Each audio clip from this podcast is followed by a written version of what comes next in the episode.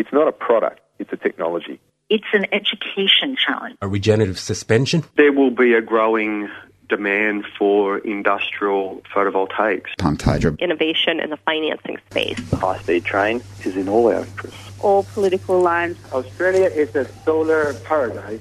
The market is moving much faster than that. You've got something that's transformational. Solar window in a can. Beyond Zero Global Warming Science, Solutions and Action. Taking it to a do it yourself level. Hello, and welcome to another edition of the Beyond Zero Show.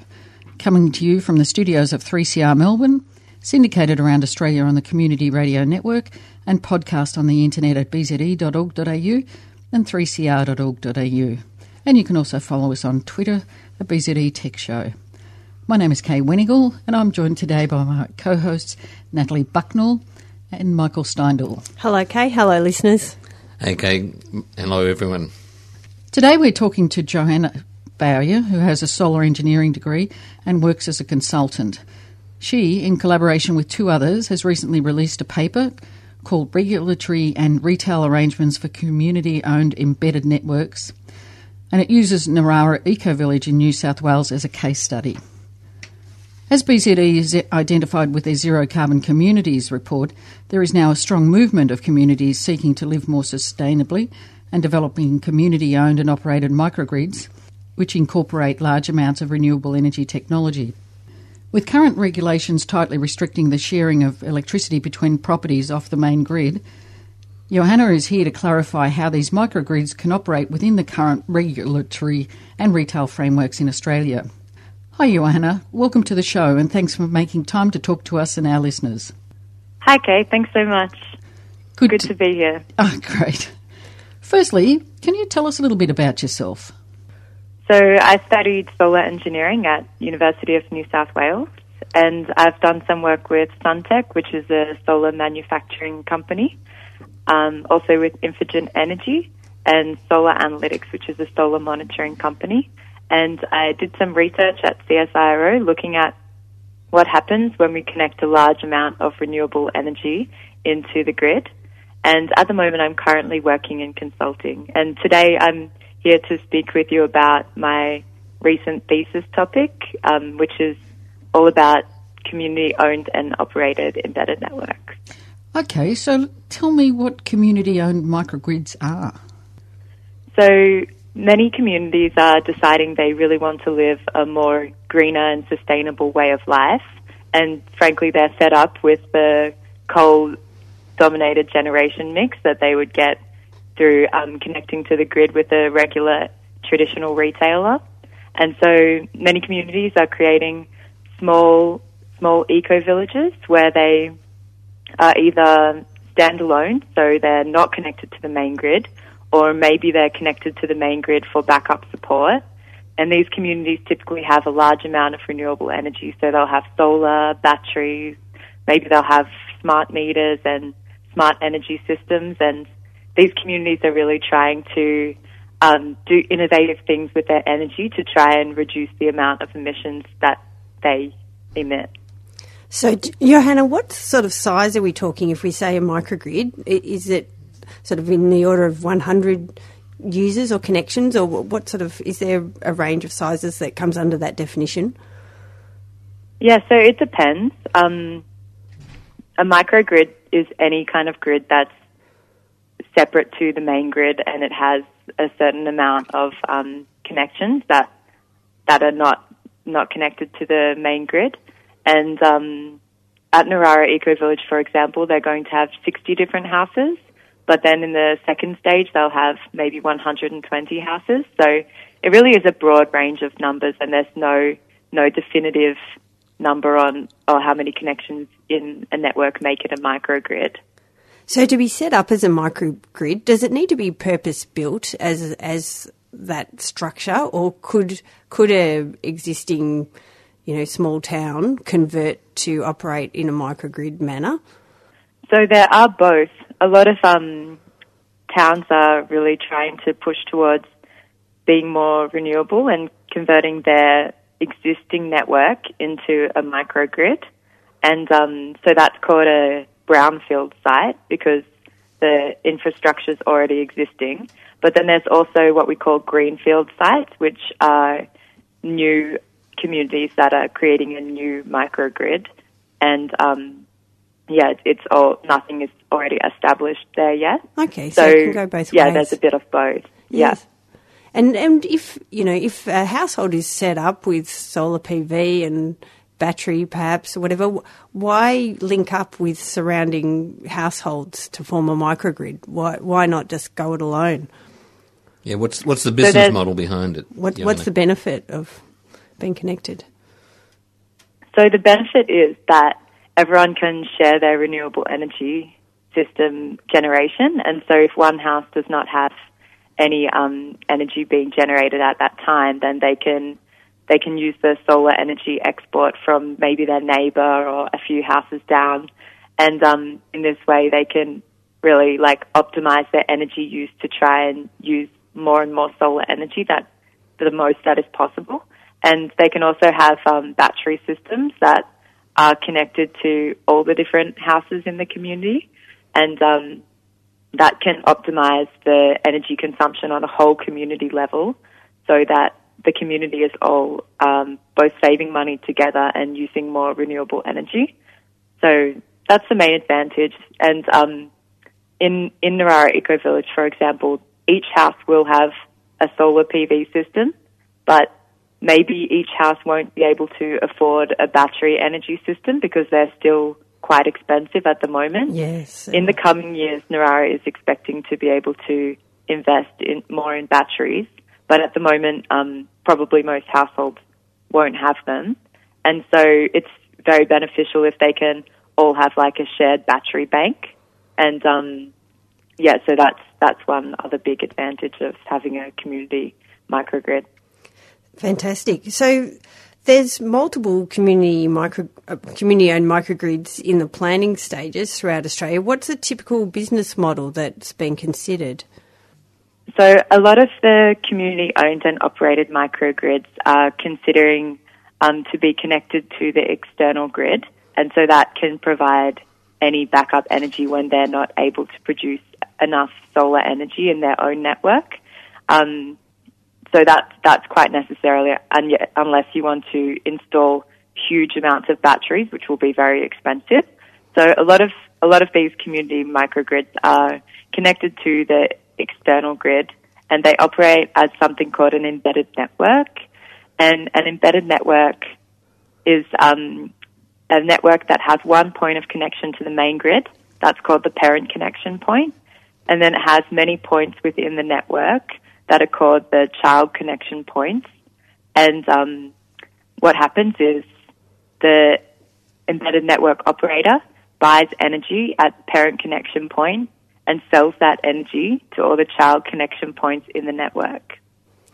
So, um, Michael here, Yona, um, the point you just made is actually really important um, for listeners to re- recognise the engineering aspect of this. It's it's the same if an individual house wants to go off grid.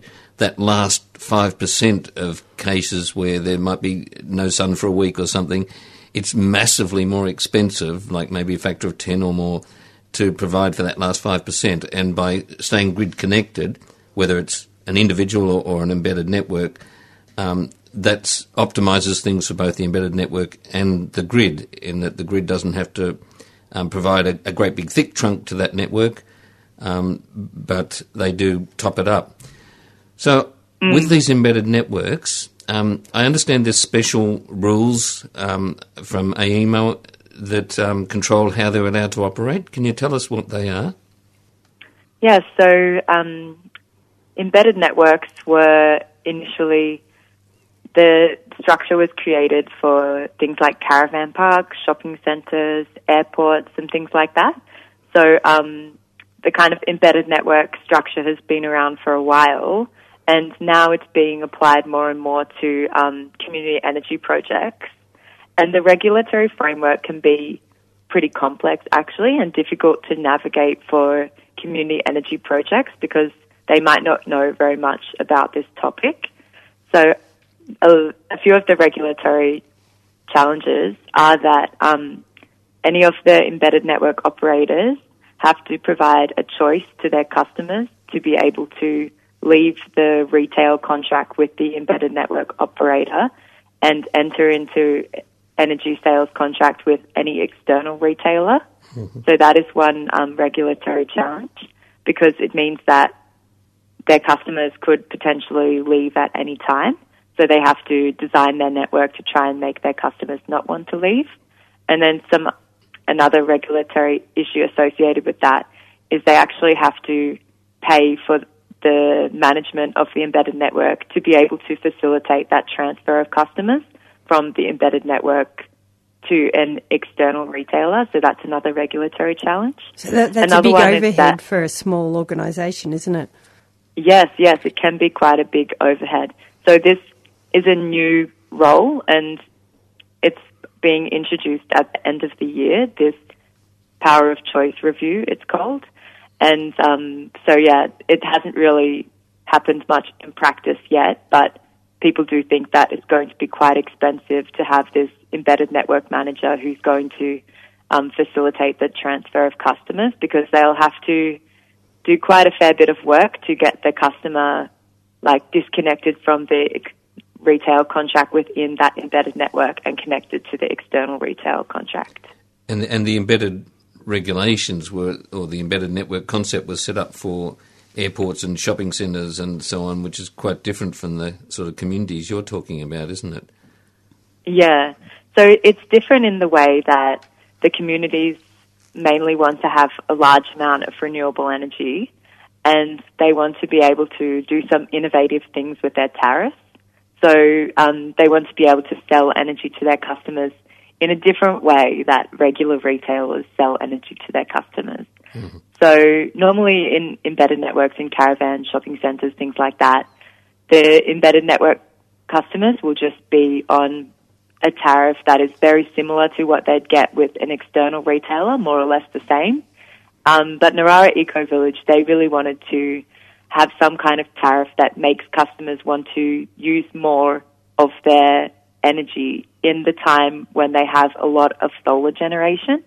So kind of shifting everyone's load so that in the hours of about 9 a.m. to 3 p.m., when we have a lot of solar power, people are going to be using more energy then because it's actually cheaper for everyone in Narara Eco Village if they do that because they are going to have a large amount of solar PV. Every house will have solar PV.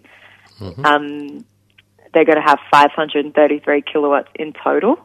So if they can wow. really take advantage of the solar PV resources they have, that's really good. So they want to make their tariff to be cheaper in the solar period so everyone uses energy at that time. So this Narara Eco, sorry, Narara Eco Village, this was your case study for your research?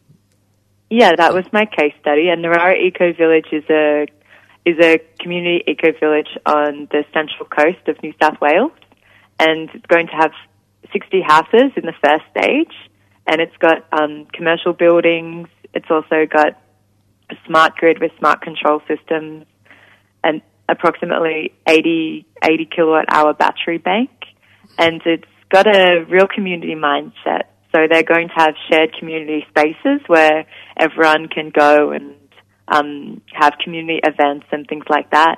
And they're not going to have any fences between the houses even, so neighbours will be friends with each other, really able to see each other all the time. And mm. um, they're going to use a co-op structure of governance, which gives all the members in the community a say in the planning processes.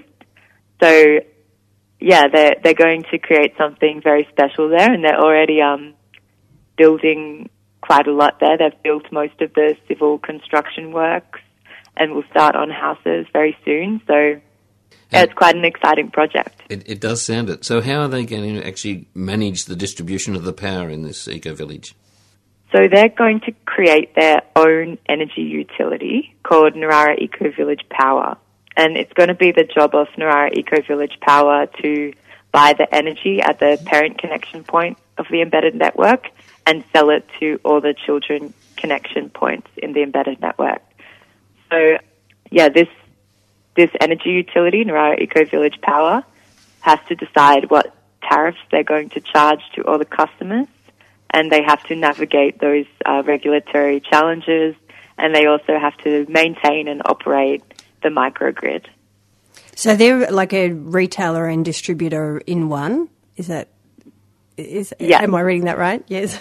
Yeah, yeah, that's pretty much it. So they're um, they're both a retailer and a distribution network provider, and they're also the operator of the embedded network. And also, they'll probably have to have some kind of manager for the embedded network as well. And how do they charge their customers then within that network? So normally, embedded network puts their customer on a standard time of use or flat rate tariff, similar to what they'd obtain from an external retailer. But Nev wanted to create more innovative tariffs, So, and so they've created tariffs.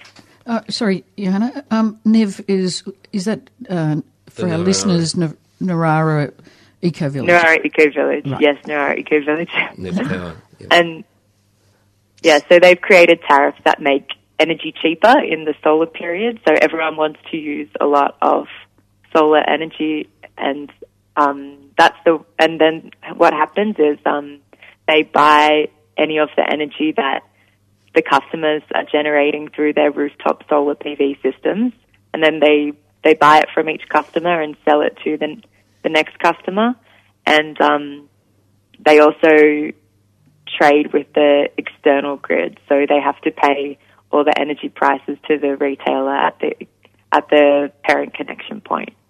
Mm, yeah, it's- a bit of juggling, isn't it, to try and work out what the optimum pricing is?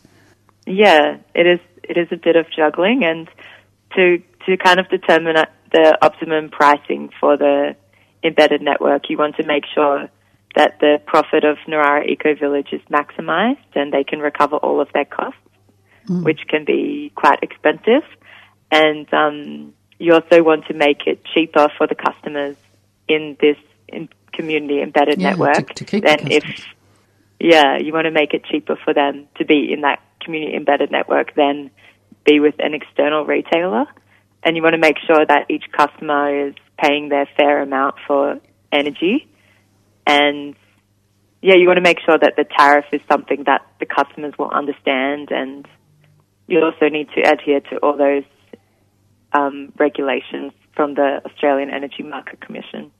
If you've just tuned in, we're talking to Johanna Bowyers about the issues surrounding the development of community owned and operated renewable energy microgrids.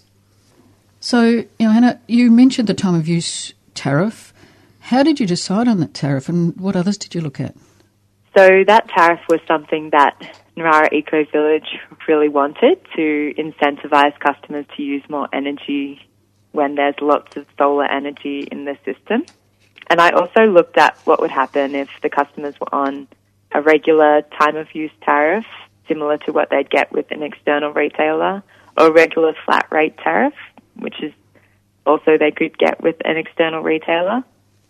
And I looked at different different metering strategies, so looking at gross metering or net metering, and different um, demand charges. So sometimes customers can be charged for the peak amount of energy they use at a certain time, and that's also something that that you can look at in tariffs. So I explored a lot of different tariffs and found that the solar time of use tariff is the one that will most incentivize customers to maximize the use of the solar energy system.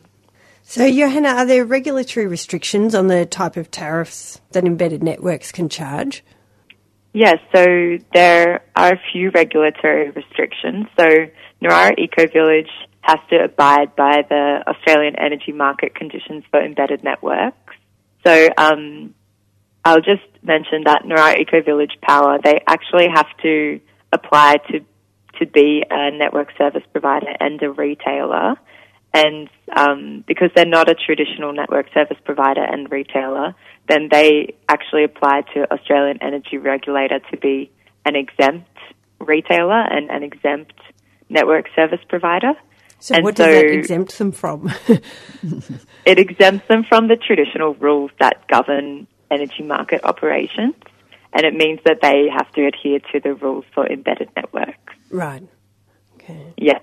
And so the the rules for the tariffs for embedded networks pretty much say that you can't charge more on the embedded network than an external retailer would charge a similar customer. So you can't charge more than the residential rates if you have a residential customer. And um, so that that is really in place so that embedded networks don't charge their customers a exorbitantly high fee. So it makes sense. Yes, yeah. And, it doesn't um, sound like that's what NEV is setting out to do anyway. No, not at all. And um, yeah, the the energy regulators are just really trying to prevent that from happening. And for embedded networks, i- i- is there a risk of them not being able to recover their charges um, for the distribution costs and so on? Yeah, so it's difficult to know exactly what the operations and maintenance costs of the grid would be each year, and um, it's important for embedded network embedded network retailers to be able to recover those costs. But because they're not a regular network service provider, they're not allowed to charge their customers for the provision of the embedded network. So normally a network service provider like Ausgrid would have a regulated asset base and that means that they have like a certain amount of money that they spend on maintaining the grid and doing upgrades every year and they can charge that money to all the customers in their network in order to recover their costs. But in the embedded network, you're not actually allowed to do that directly because, um, it, yeah, it's kind of another mechanism to prevent embedded network operators from charging a really high amount of money for for the provision of the grid. So only standard So- retailers can charge a lot of money. yeah. yeah. And and you also referenced earlier um, this um, ch- uh, power of choice rule change, and that that's a problem also.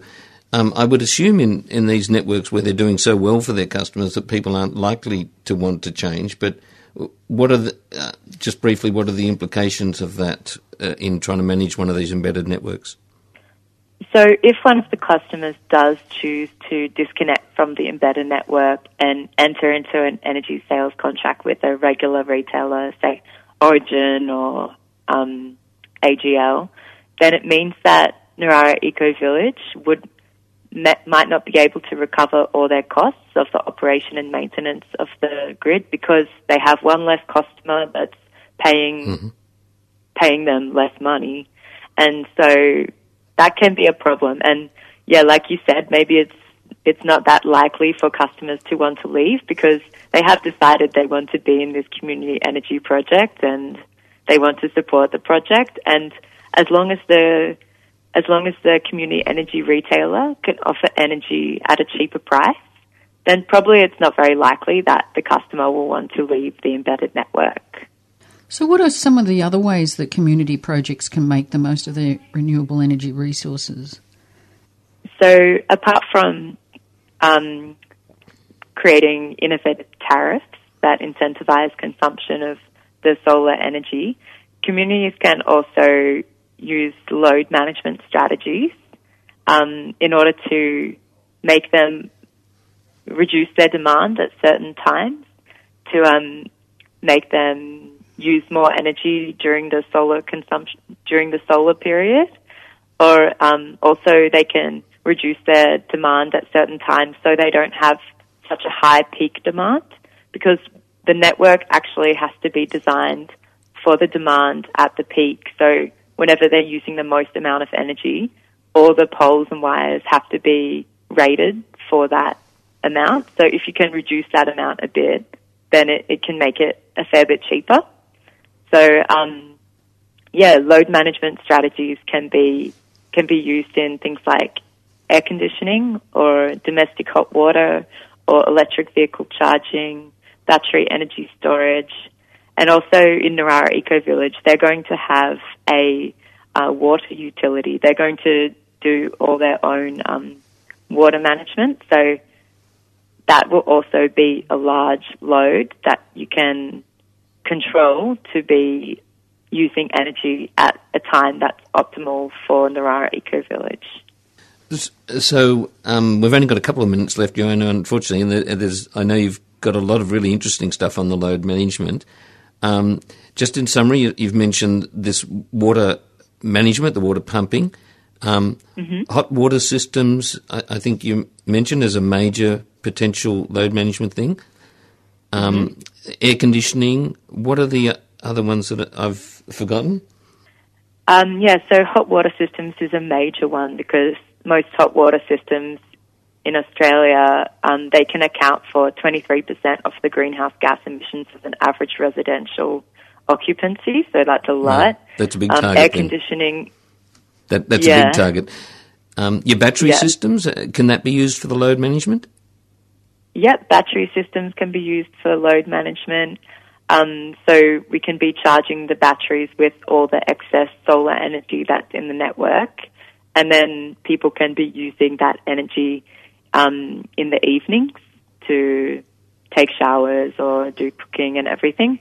And um, yeah, battery energy systems is a great great way to manage load, and also air conditioning. The the demand for mm-hmm. air conditioning can be reduced at certain times, or and electric um, vehicles. And Sorry, the electric vehicles. Yeah, ele- come electric the, vehicles also come into play because electric vehicles are pretty much big big batteries on wheels, and um, you can charge electric vehicles in the solar energy period as well, so that you're using more renewable energy than than if you would just charge the electric vehicles at any old time. So that's another thing that Narara Eco Village is looking at doing, because in the future they hope to have an electric vehicle car sharing program, so they can carpool their electric vehicles, which mm. is pretty cool. Now, Johanna, can you tell us what community bodies looking to implement their own community energy project, where would they start? So there's a really great community. And we've only got 20 seconds to do this. Energy project. we've just got 20 so, seconds to. Yeah. There's a community power agency that they can get in contact with that's focused on developing strategies for community energy. There's a coalition for community energy as well. And there's also a retailer called Enova Energy that buys energy from community That's energy right, and we've interviewed and them before. Yeah. Yeah, yeah. And so they're they're another great um, company that supports community energy. Yep, great. Thank you so much for your time today, Johanna. That's been very informative. And thanks, Kay. Thanks for having me. We've also got BZE Zero Carbon Communities Guide for people that are interested in more information. Now, the best way for people to find out more about Johanna's paper is going to the APVI website, apvi.org.au. And Johanna's also happy for people to email her, johanna.bowyer, B-O-W-Y-E-R, at gmail.com. We've been speaking to Johanna Bowyers about the development of community-owned and operated renewable energy microgrids. The Beyond Zero show is brought to you by the Climate Change Solutions think tank Beyond Zero Emissions and is recorded in the studios of 3CR Melbourne and syndicated around Australia on the Community Radio Network. If you want to listen to this show or any of the others we've done, you can go to the website and click on podcasts. If you enjoy the program and like to donate, just go to the BZE website and click on the donate button. Thanks for listening and hope to catch you again next week. Beyond Zero Emissions is an internationally recognised climate solutions think tank that is focused on solutions, not problems. Become part of the solution by becoming a monthly base load supporter. Go to www.bze.org.au to find out more. bze.org.au. You've been listening to a 3CR podcast produced in the studios of independent community radio station 3CR in Melbourne, Australia. For more information, go to allthews.3cr.org.au.